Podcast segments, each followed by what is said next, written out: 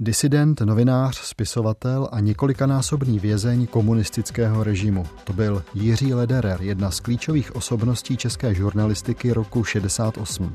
Byl ale také kronikářem normalizace a později v exilu i nepřehlednutelnou osobností exilové publicistiky. Málo známé nahrávky s jeho hlasem pro vás vybral a dobrý poslech následujícího pořadu přeje David Hertl. Archiv Plus.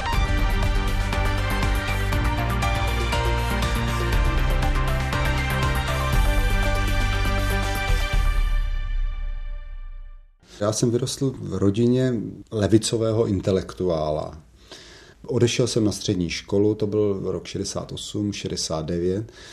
A to jsem začal vnímat, jak si ten život takovým tím radikálním způsobem, všecko jsem odmítal, že jo, vzdoroval jsem. A no, víme, oč jde v pubertě. Do toho přišla teda ta okupace a otec jakožto levicový novinář, redaktor, prosazoval určitý reformní kurz, na kterém se spolu podílel a který významně ovlivňoval a který byl vlastně tím vstupem těch sovětských vojsk byl vlastně poražen. Pochopitelně v očích tohoto dítěte, teda mě, 15-letého, nesmírně otec vyrostl v mých očích, jaksi do hrdiny a do nositele něčeho nesmírně pozitivního, pokrokového a tak dále a tak dále tam došlo k jakýmusi zauzlení. Já jsem se dostal do určité slepé uličky, jaksi názorově, myšlenkově, protože v několika následujících letech jsem v tomto shledával tu správnou orientaci, to správné východisko, to, jak by to mělo být, jak by ten svět měl vypadat. Eh, slepá ulička tomu říkám proto, protože jsem to dneska schopen, nebo dneska už to nazírám jinak, uh-huh, ten reformní komunismus. Uh-huh. Proto to, samozřejmě tehdy jsem to tak neviděl. Takhle mluvil o Jiřím Ledererovi jeho syn Aleš, publicista, nakladatel, producent. Šlo o záznam jeho rozhovoru s Otounucem. Přiblížit složitou osobnost Jiřího Lederera během několika minut je téměř nemožné, ale výraz jeho syna, levicový intelektuál, je výstižný. Jaro roku 68 jej zastihlo, co by redaktora slavných literárních listů a snad ještě slavnějšího reportéra. Jenže přišel 21. srpen 68 a všechno bylo jinak. Právě z 21. srpna pochází i záznam hlasu Jiřího Lederera z vysílání Československé televize. Jen dodám, že nejprve uslyšíte moderátora, potom Jiřího Rumla a nakonec Jiřího Lederera. Přátelé, jsou tu další telegramy, ale právě v této chvíli ještě mezi nás přišli členové předsednictva ústředního výboru Svazu československých novinářů, soudruh Jiří Ruml a soudruh Jiří Lederer. Prosím vás, jejich stručné prohlášení, nebo se hlásí o slovo Brno. Dnes ráno se sešlo v Praze předsednictvo Svazu českých novinářů, vládě, legálnímu prezidentovi, legálnímu vedení komunistické strany Československa. Nikomu jinému sloužit nechceme a nebudeme, přesvědčení, že nás podporuje většina československého obyvatelstva. V této chvíli vycházejí v Praze zvláštní vydání deníků. Nejen svobodné slovo, ale také Mladá fronta a v této chvíli také zemědělské noviny. Před půl hodinou se sešel koordinační výbor tvůrčích svazů, zástupci novinářů, spisovatelů, filmových a televizních umělců a ostatních. Na této schůzce jsme se dohodli na této výzvě, kterou se obracíme na každého občana Československé republiky. Na všechny vrstvy, na obyvatele všech, vše, každého věku, ve všech krajích, ve všech obcích. Výzva zní, lidé Československé socialistické republiky, my, zástupci podepsaných svazů a organizací, vás vyzýváme, abyste úderem 12. hodiny zastavili na dvě minuty práci, zastavili dopravu, přestali prodávat, přestali obsluhovat, aby se na tyto dvě minuty zastavil pohyb v ulicích. Rozezvučte sirény, rozezvučte klaxony, manifestujte v těchto dvou minutách proti neslíchanému aktu, jehož jsme ve své zemi svědky. Manifestujte svou věrnost zákonným zástupcům této suverénní země. Jiří Lederer zůstal celý život věrný myšlence socialismu jako pokusu o sociálně spravedlivou společnost, samozřejmě bez vedoucí úlohy jakékoliv politické strany. Pro takové úvahy ale po dubnu 69, tedy po nástupu Gustáva Husáka do čela komunistické strany, nebyl ve veřejné debatě prostor. Rok 69 byl také nadlouho posledním, kdy se Jiří Lederer mohl svobodně podívat na západ. Rozepsal se o tom v jednom z fejetonů, který v roce 82 osobně namluvil pro rádio Svobodná Evropa. Stáli jsme před přepichovým hotelem Ermitáž, žena, dcerka a já. Žena pravila dcerce. Tady jsme bydlívali, když jsme sem jezdívali ještě z domova, z Československa. Naposledy jsme tu byli v 69. Tehdy tady žena poprvé zjistila, že nosí v sobě zárodek dítěte. Naší dcerky, která je tu dnes už s námi. Ale tentokrát jsme nepřijeli z Československa, nýbrž z Německa. Jako emigranti.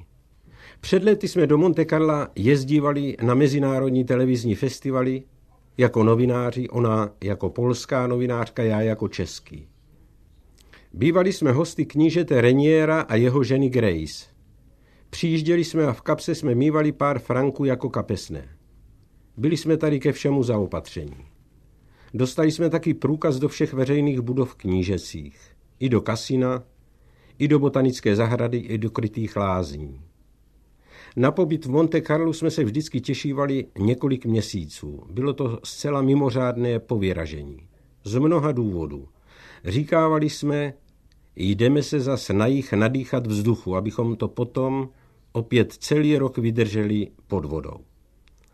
Už to, že jsme odjížděli ze sichravé zamračené střední Evropy zimních měsíců do oblasti slunečné a poměrně teplé riviéry, bylo okouzlující. Potom ten přepich. Příjemná společnost ze všech konců světa. A i z domova bývala společnost k pohledání. Jan Verich, taky tu byl Jiří Trnka a potom naši exiloví přátelé. Julius Firt, Miloš Havel, strýc Václava, dramatika, Jaroslav Pecháček, Jiří Planer a mnozí jiní. Rádi jsme sedávali v Café de Paris hned vedle kasína a drbali jsme všechno možné i všechny. A v sobě jsme měli zvláštní pocit. Horečnací pocit uvolnění, domácí starosti byly daleko za námi. Ale přeci jen někde hluboko v duši tkvělo vědomí, že tohle všechno je jen na chvíli, že to rychle přejde a opět nastane potopení. Jako mnozí další byl i Jiří Lederer počátkem roku 69 otřesen smrtí Jana Palacha. Jeho čin se mu stal námětem pro sepsání knihy, jejíhož vydání se ale nedočkal. Vyšla poprvé v roce 1990 v Praze. A je k neuvěření, jakým způsobem Jiří Lederer Palachův příběh uchopil a především pečlivá práce, s níž se do psaní pustil. V době, kdy nebyl internet, kdy dohledat články ve starých novinách znamenalo nekonečnou práci v knihovnách, v době, kdy najít svědky a dohodnout si setkání nebylo otázkou několika mailů, ale několika týdnů či měsíců dopisování, tedy v této době objevil Jiří Lederer neskutečné množství nových informací. Takhle třeba popisoval poslední hodiny před Palachovým činem. Od hlavní pošty odešel Jan do Opletalovy ulice, to je nedaleko, Až na konci Opletalovy ulice je studentská menza. Do ní Jan vstoupil sám. Ještě zbývají tři hodiny. Znám jen zlomky z těch zbývajících tří hodin. Že si Jan koupil bílý belík z umělé hmoty, který byl opatřen víkem, pravděpodobně v bílé labuti. Do tohoto kbelíku potom kupoval několik litrů benzínu, pravděpodobně u velké pumpy v Opletalově ulici a od benzinové pumpy zřejmě již šel tam, k rampě Národního muzea. Na místě otevřel víko k belíku a nadnesl k belík nahoru, nad hlavu. Lidé šli dál za svými starostmi. A Jan vylil celý obsah belíku na hlavu a tělo. Učinil to velmi rychle. Vzal do ruky zápalky a škrtl. Všechno se na něm vzňalo a potom běžel přes frekventovanou ulici směrem k domu potravin. Lidé se zděsili.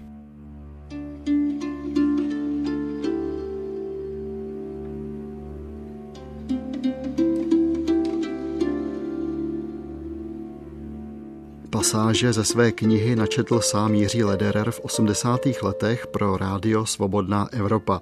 Nabízím ještě jednu ukázku, neméně dramatickou. Jak se matka Jana Palacha dozvěděla, k čemu se její syn odhodlal.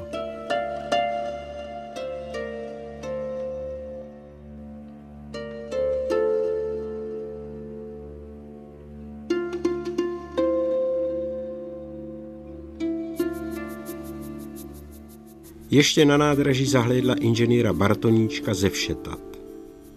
Když nastoupila do vlaku, sedla si do kupé, kde byli lidé, které neznala. Svítila tam slabá žárovka. Proti ní se usadil muž středního věku.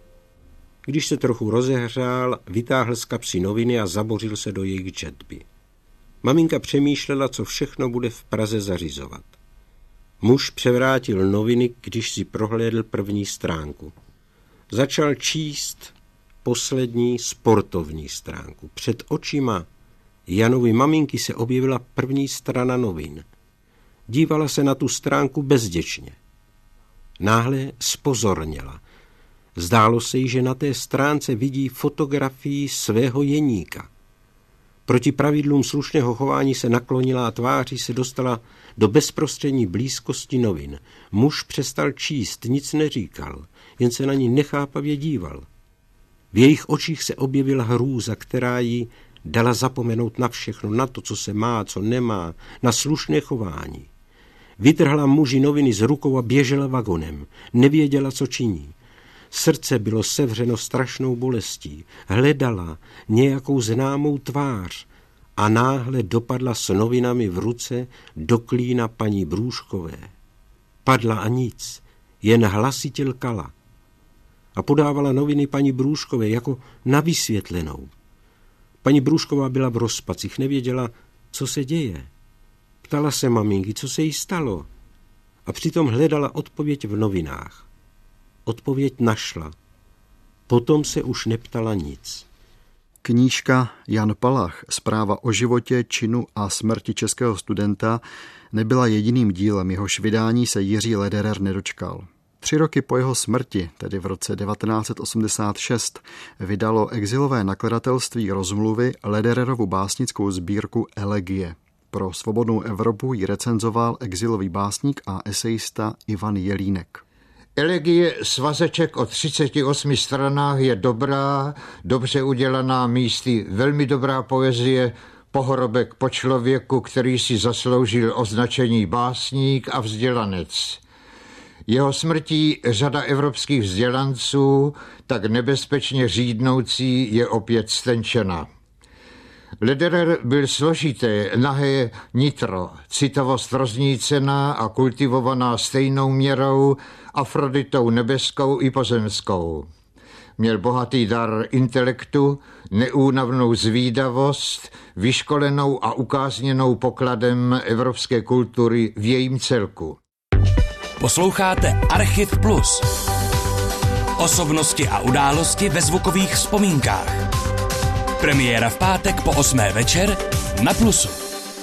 Na začátku pořadu jsem Jiřího Lederera označil za kronikáře normalizace.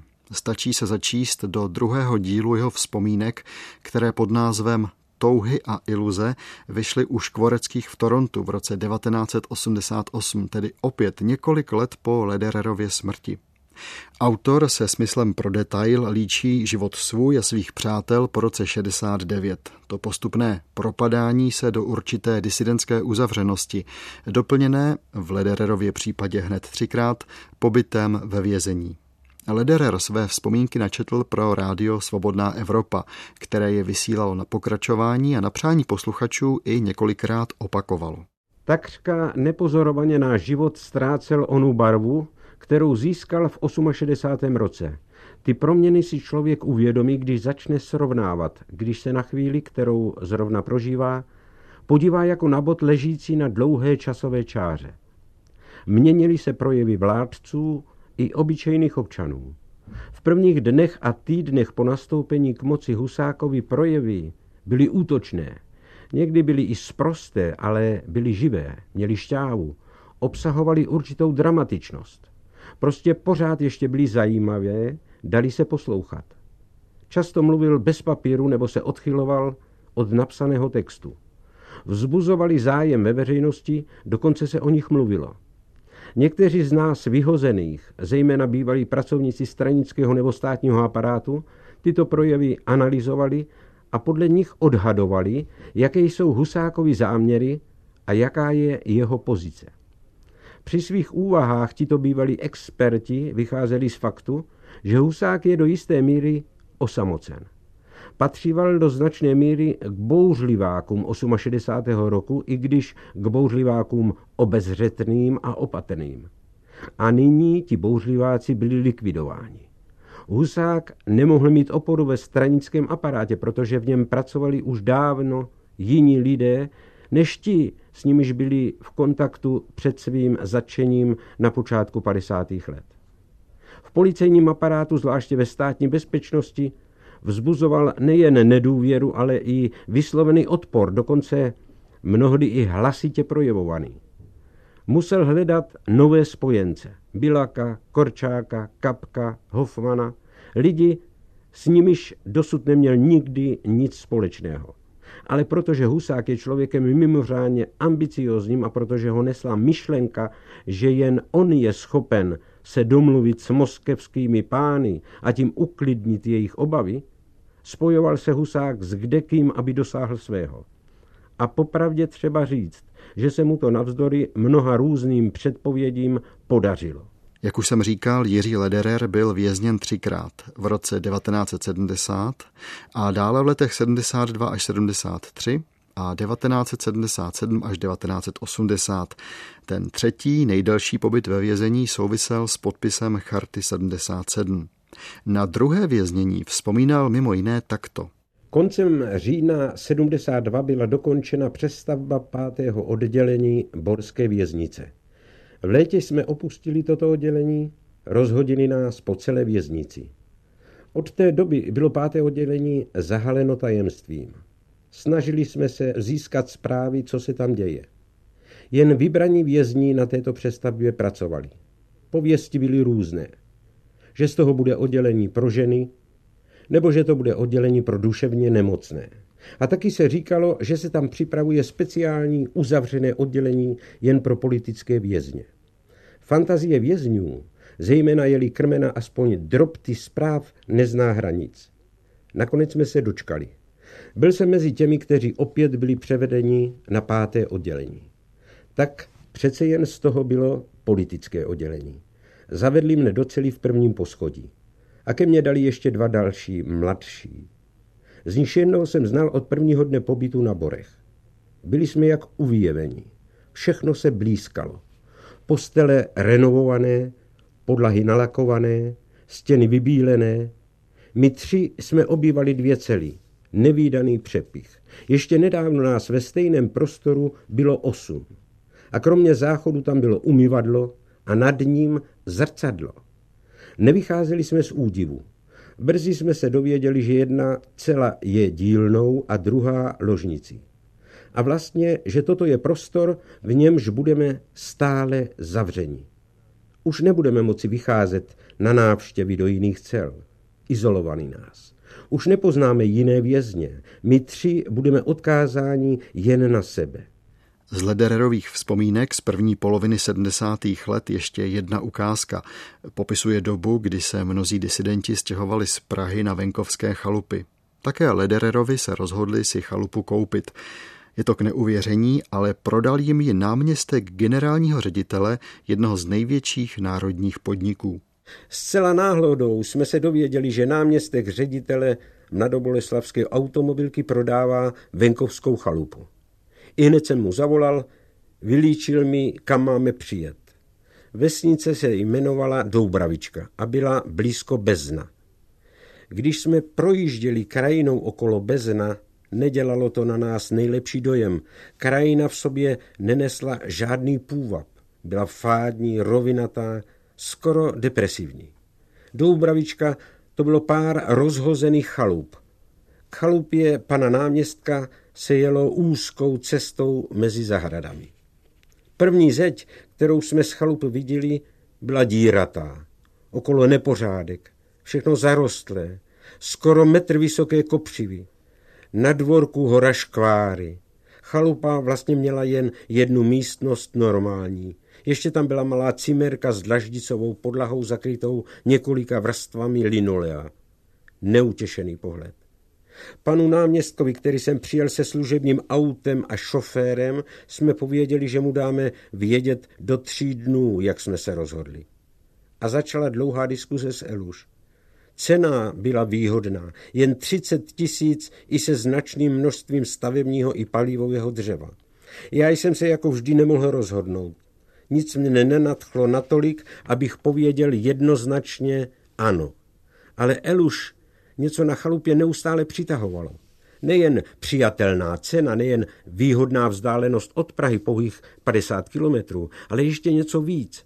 Sama chalupa, její okolí, celá vesnice, která tvořila výjimku v rovinaté krajině, byla vsazena na počátek takového malého údolí, které vypadalo jako miniaturní kokořín, ovšem bez řeky.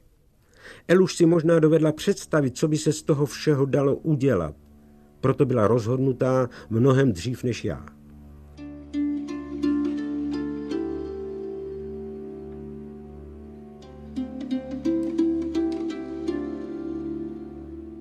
Po propuštění Jiřího Lederera z vězení v roce 1980 byla rodina zařazena státní bezpečností do akce Asanace.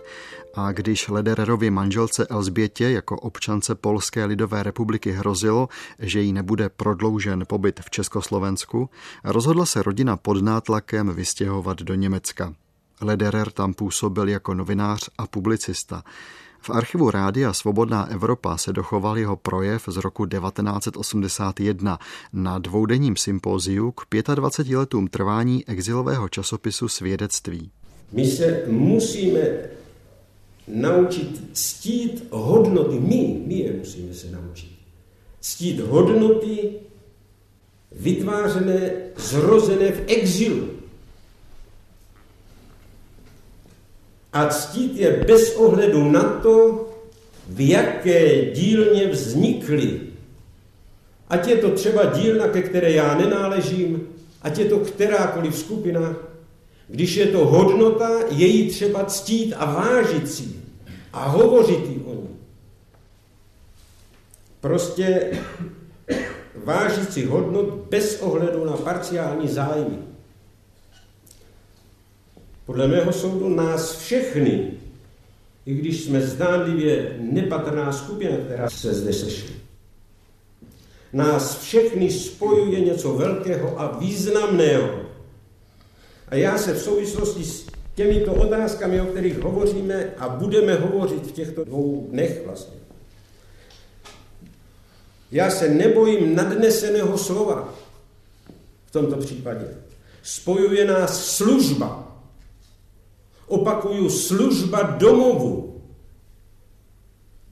Naší zemi, zemi, z níž pocházíme a k níž náležíme služba lidem, nám blízkým, lidem nejen a ne pouze našeho jazyka, ale především našich tradic duchovních, lidem, kteří tvoří náš národy. Na zdravotním stavu Jiřího Lederera se podepsala období věznění i léta psychického nátlaku, kterému byl od roku 69 vystaven ze strany státní bezpečnosti. Pravidelní posluchači Svobodné Evropy tak mohli koncem června 83 zaslechnout po odvysílání dalšího dílu Ledererových vzpomínek následující poznámku redaktora Pavla Kóna. To byla další část vzpomínkového seriálu Jiřího Lederera na 70. léta. Slyšeli jste ji ze zvukového pásku. Jiří Lederer několik částí svých vzpomínek natočil předem. Dnes by u našeho mikrofonu ani nemohl být, je totiž v nemocnici se srdečním infarktem. A my mu asi i vaším jménem přejeme, aby se z téhle vážné nemoce brzo dostal. Jiří Lederer zemřel v říjnu 1983 v Německu. Zprávy o jeho úmrtí se objevily v předních denících v Německu, Francii a Rakousku. Svobodná Evropa odvysílala nekrolog z pera Ledererova kolegy Slávy Volného. Psát o příteli, o kterém víme, že už ho nikdy neuvidíme, jen obyčejně těžké. Co říci na závěr života, který byl vlastně plný neuvěřitelného optimismu a také trpký ranami, které mu uštědřovala bezohledná státní moc. Jiří Lederer si totiž neuměl život zjednodušovat a taky to ani nechtěl. Osobnost Jiřího Lederera vám v dnešním pořadu z cyklu Archiv Plus přiblížil a nashledanou zase příště se od mikrofonu těší David Hertl.